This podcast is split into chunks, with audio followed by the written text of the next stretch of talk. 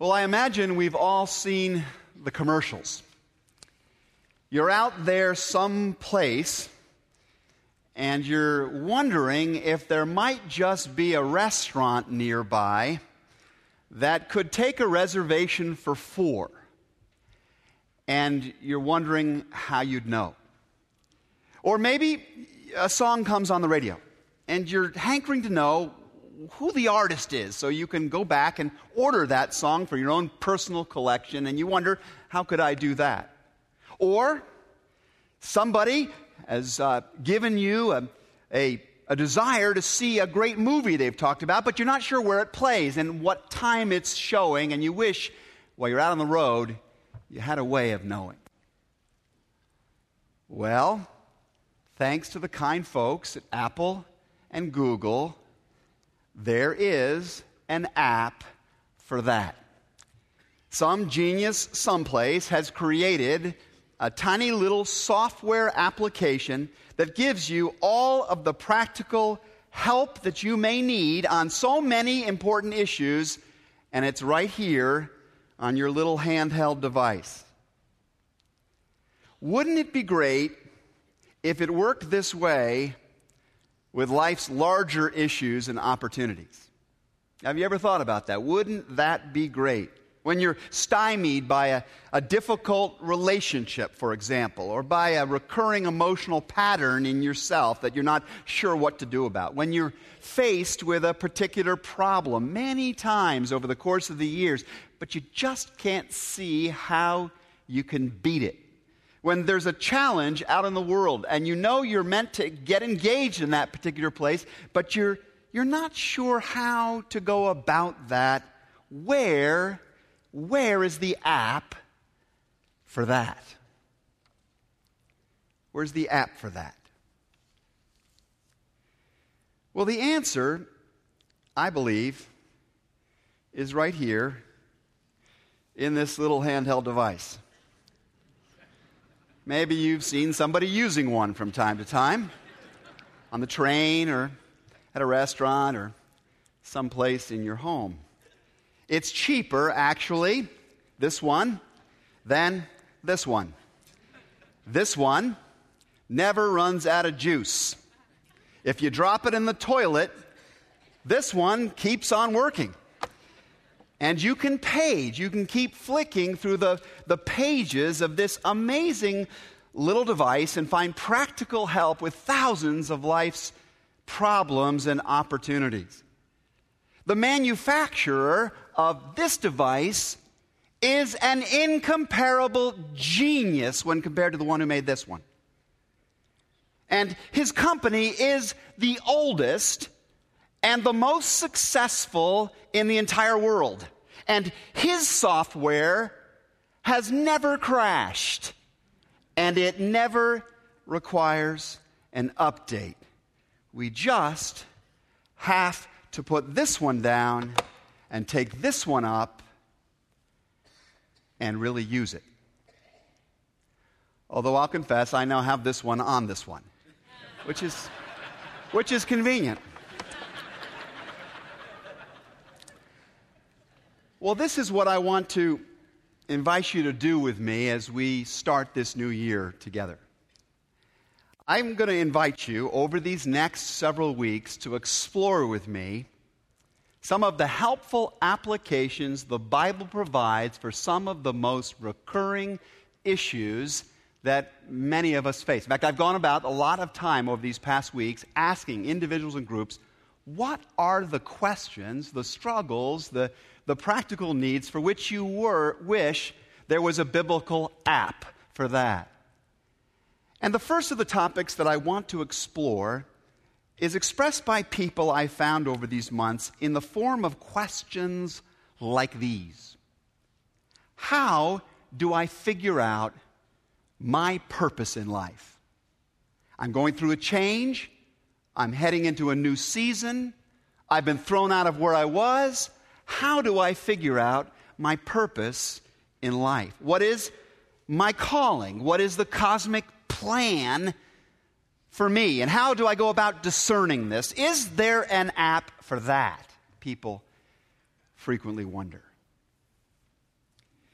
I don't know if you have had those particular questions on your mind, but I will confess to you that that anxiety about purpose has haunted me at various stages of my life. I think back to my high school years. I'm back in the high school years now with my own kids. And I think of the college application process and how stressful that was for me, as it is, I think, for so many kids. I had this feeling that, that in order to get eh, to the place I was supposed to go in life, I had to get into the right college.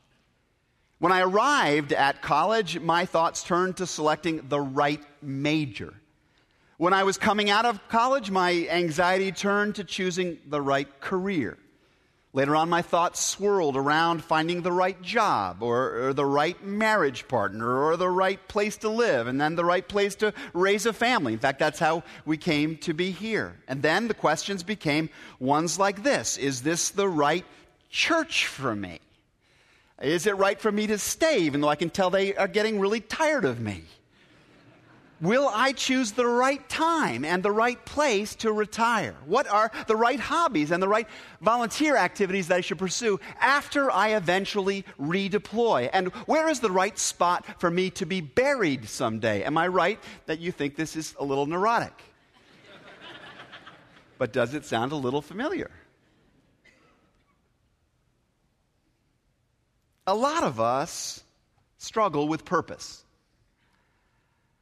uh, a lot of us wonder what that right course is for our lives. And we have this nagging sense in many cases that if we don't find the right path, the right way, the right groove, that somehow our life won't turn out the way it's, it's supposed to.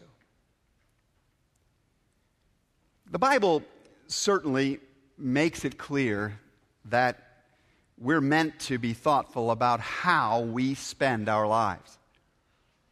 In his great letter to the Christians in cosmopolitan Ephesus, the Chicago of its day, the Apostle Paul wrote these words long ago Be very careful then how you live, says the Apostle. Be careful how you live, very careful how you live, not as unwise but as wise people, making the most of every opportunity. Because the days are evil. Therefore, don't be foolish, says Paul, but understand, never stop seeking to understand what the Lord's will is. Paul was implying to us here that if we're not very careful, there is a lot about this world that could lead us off track. There are many influences and pulls and pushes that could take us in all kinds of different directions, some that would lead us to despair or destruction or just distraction. We can easily miss the great opportunities that are out there if we're not careful. We can get so caught up in the little stuff, the trivia of life, and miss out on the huge gifts and, and, and chances that life offers to us if we just stay awake to them. And so we just can't let ourselves be swept along by life's currents, by the circumstances that come at us, by cultural fashions. We have to be more purposeful. For a lot of us, however, the pursuit of that purpose gets very confusing. That's why people are interested in this question.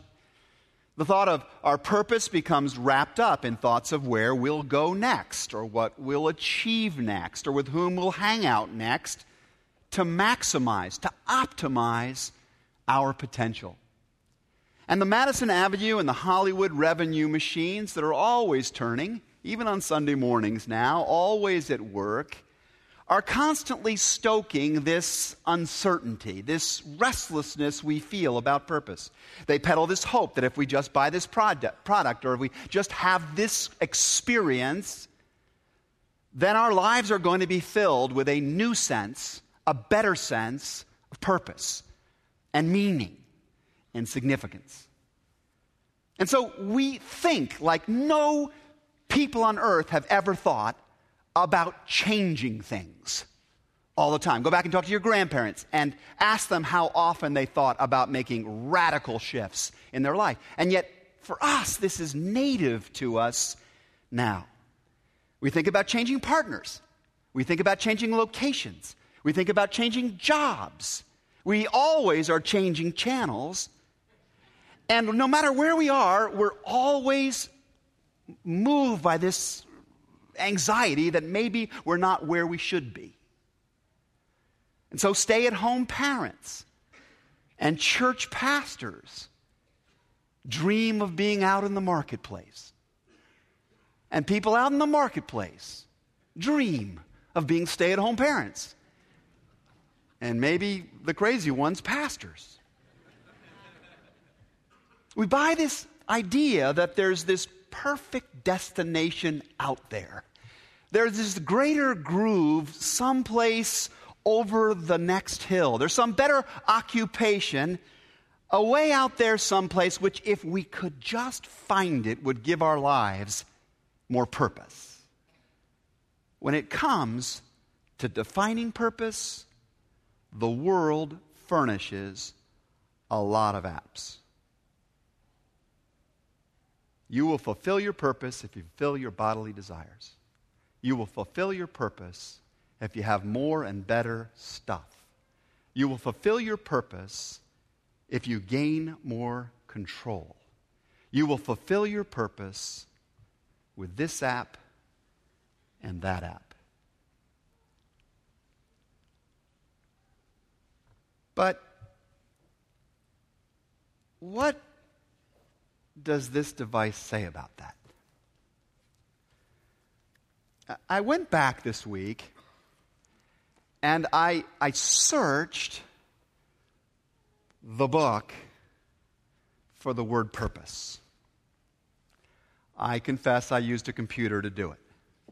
It's a great app I have on that computer.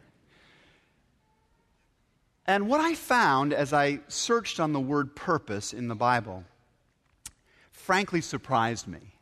And I'm not just being coy, this is not a device here. I'm telling you the truth. I was shocked by what I discovered in the course of my study, and it forced a change in the way I was going to come at this message.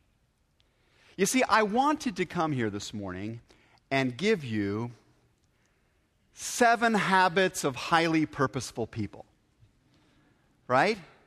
I, I was looking for some really um, usable, how to find your purpose in life principles.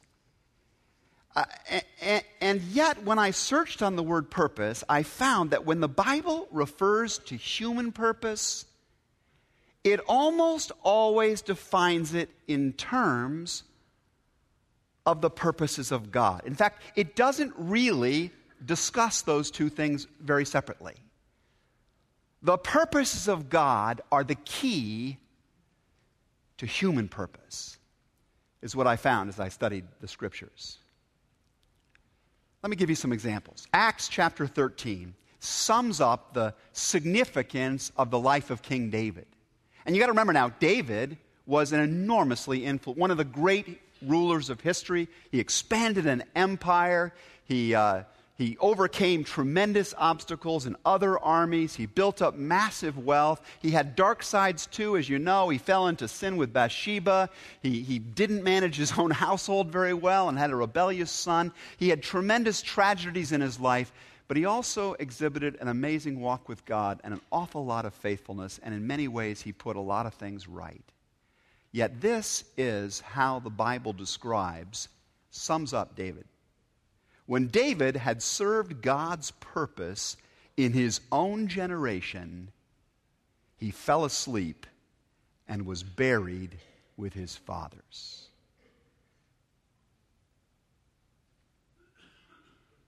What would it look like for you to fulfill God's purpose in your generation? Or consider what Romans 8 says. And we know that in all things, God works for the good of those who love him, who have been called according to his purpose.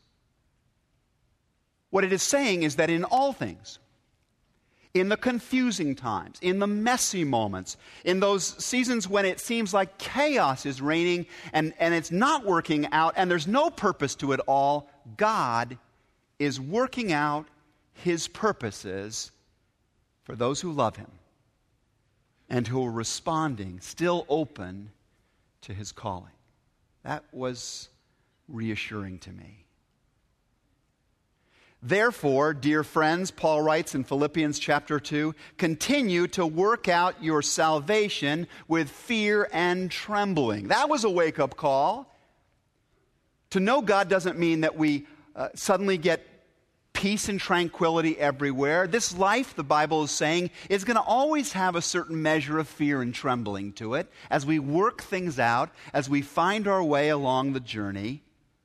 But remember, it is God who works in you to will and to act according to his purpose. His good purpose, the Bible says. Then, in Galatians chapter 4, Paul writes these words It's fine to be zealous, provided the purpose is good. The Bible is saying that, that um, all purposes are not equal all of the ways that we might spend our energy, or people do use their energy in our society, are not of equal value. It is okay to be zealous provided the purpose is good. And then he continues on in 2 Thessalonians with this in mind, we constantly pray for you that our God may count you worthy of his calling, which is to say, that our God may find you responsive to his calling, and that by his power he may fulfill every good purpose of yours and every act prompted by your faith in him. And we pray this so that the name of our Lord Jesus may be glorified in you. The goal, the purpose, is that he be glorified through you and you Find your purpose in Him. Now, are you seeing how this way of talking about purpose differs from the way it gets discussed in most of the rest of our world? Have you, have you picked this up as I've been um, describing these texts here? The, the Bible is saying, I think, that the question that I and many other people typically ask about purpose is actually the secondary one. It's not an unimportant one, it's just the secondary one. You see, from high school, as I've confessed, all the way to the grave, we are obsessed with the question, with asking, how do I figure out my purpose in life? That's the question. People are asking all the time, how do I figure out my purpose in life?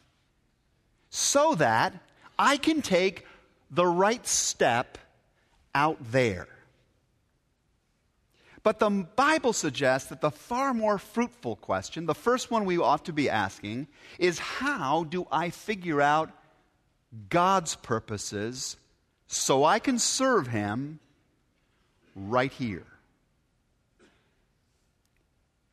We're always out there looking to find that slot out there when God is saying, Discover my purposes so you can serve me right where you are. Focus on that second question, and your life will gain more meaning, have greater significance than you will find by a hundred years of the kind of nasal, navel gazing that is commonplace in our day.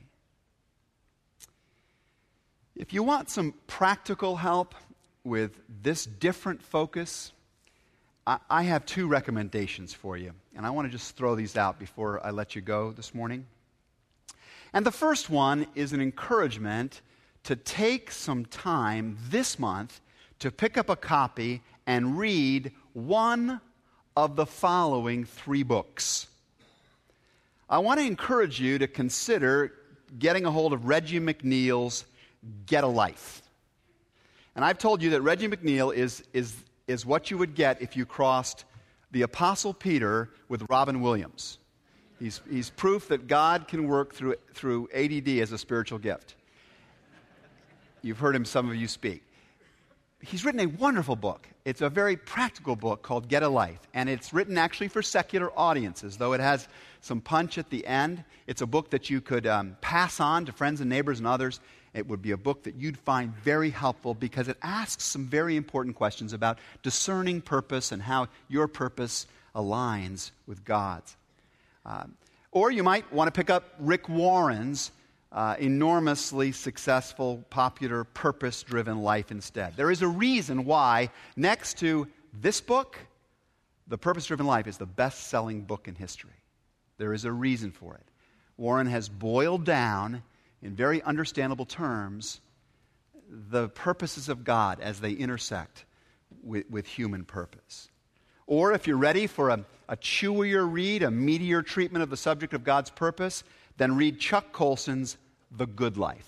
Chuck is as close to the Apostle Paul as we have in the 21st century. He's a man who's been at the heights of power and at the, in the dregs of prison and has learned a lot of lessons in that gap uh, in between. And what he says in this book is very thought provoking and will be helpful to you. There is, however, a second recommendation that, that I have for you this morning that's even more direct. I urge you to consider carefully what God has already told us about His plan for our lives. Many, many years ago, the prophet Micah stood before the people of Israel at a time when they had lost a clear sense of individual or national purpose.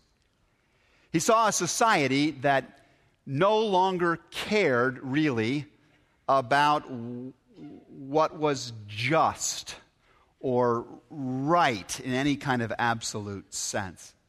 God had given to Israel a definitive set of moral codes. He had laid out for them a certain set of, of basic principles and practices that were to guide their way of relating to each other across class lines and racial lines and cultural and gender lines. God had provided them with guidance on, on how to steward resources and care for the world in order to advance the good of all people. God had given them these just principles. But now, at the time Micah was alive, it was increasingly every person for themselves. More and more people were just defining right and justice in their own uh, personal terms. And it was having disastrous consequences on both the lives of individuals and that of the society at, at large. Alongside of this, Micah could see how mercilessly hard hearted people were becoming. Um, compassion had been a core value in ancient Israel. Love God, love neighbor. This was the essence, the great commandment that God had given uh, to his people. But now, Micah saw charity and civility towards other people going out the window, uh, just constantly declining and decaying. People were so harsh towards members of their own family, much less strangers and, and neighbors. And Micah could also see the spiritual crisis that was at the, at the root of this decline in, mercy and this decline in a sense of just action. He saw a nation that still had all the trappings of religion, mind you, but which had forsaken the intimate, daily, knee bowing relationship with the living God that is necessary to real spiritual power or clarity of purpose. And so Micah dared to ask Israel a very penetrating question. And he did this on behalf of God. And this is what he said What does the Lord require of you? He asked. What does the Lord require of you? In other words, what is the purpose for which He has created you, for which He's putting His hope in you. What is that? Micah is asking. What are the particular priorities or those practices that must become primary for you if you long for a life that is good, truly good. What is that? Micah asks. And it's the ultimate question, I think. It really is. The question is not what do we wish for? Not what do other tell, others tell us to go after? But what does God want? What does God, who is wise and good and loving and just and merciful and sufficient and trustworthy and all those things we talked about last fall, what does this God know that we should also want? What is that? How would you answer that question? How would you summarize the plan of God for the good of man? Jesus came to earth to model the plan for us. And Micah distilled it down like this for us He has shown you, O oh man, what is good and what the Lord requires of you. You were created, he writes, to act justly, to love mercy, and to walk humbly with your God. And the with your God goes with all three of those statements. We act justly with God because He is just. We love mercy because God's about mercy. And we walk humbly because we need Him and because we revere Him. The question I want to pose for you is what might it look like to live more fully into that purpose for your life and mine in this year ahead? Maybe you've been using your body, or you have been abusing somebody else's body, or you have been ignoring or maybe actively defying God's commandments in a way that simply isn't right. It isn't just. It isn't lined up with what is good. Maybe that's true of your life in some way. You, you know maybe that you've been called to use your time and your talent and your treasure to advance the kingdom of God, but you've been focused too much on building up your own smaller kingdom. But it's a new day now. It's a new year now. Resolve that going forward, going from here, whatever that zone of need and problem is, you're going to act justly in that area. Make that decision today. You can. And God will help you carry it out. Or perhaps you've been way too hard on somebody You've been very demanding, unyielding in your expectations towards a particular family member or a, a coworker or somebody else you know. Maybe you've written off somebody in your church, in your neighborhood, in your workplace, or the wider society. Maybe you've written off a whole class of people. You've judged them, you've condemned them, you've regarded them as worthless. You have not been willing to give them anything like the kind of patience and kindness that God has shown you and me every nanosecond of our lives. Resolve today. You're going to love mercy much more in this year ahead.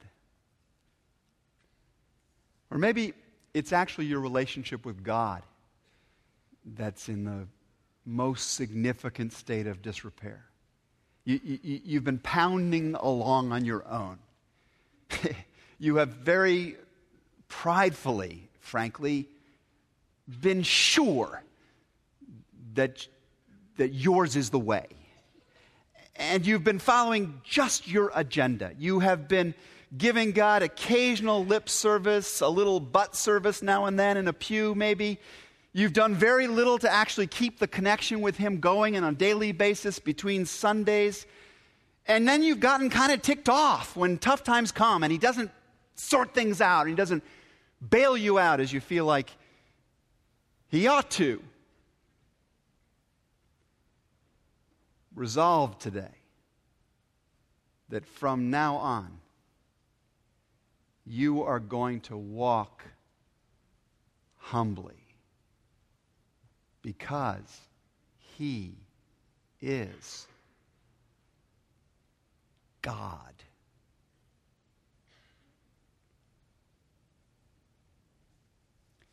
I think that if you read one of the books I've suggested, you're going to find it helps you to personalize this. It's going to really bring it home into your bring it down to the ground of your life in a wonderful way. But I think if you never picked up one of those books, you'd still have the big ideas you need. Wherever you end up going to school, talking to the younger ones in our circle, whatever college you go to, wherever you happen to live, whatever job you have or role you play after retirement, whoever you meet in daily life, your enduring focus is going to always be the same.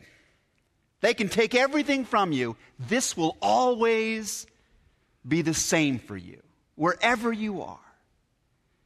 You know your purpose is to act justly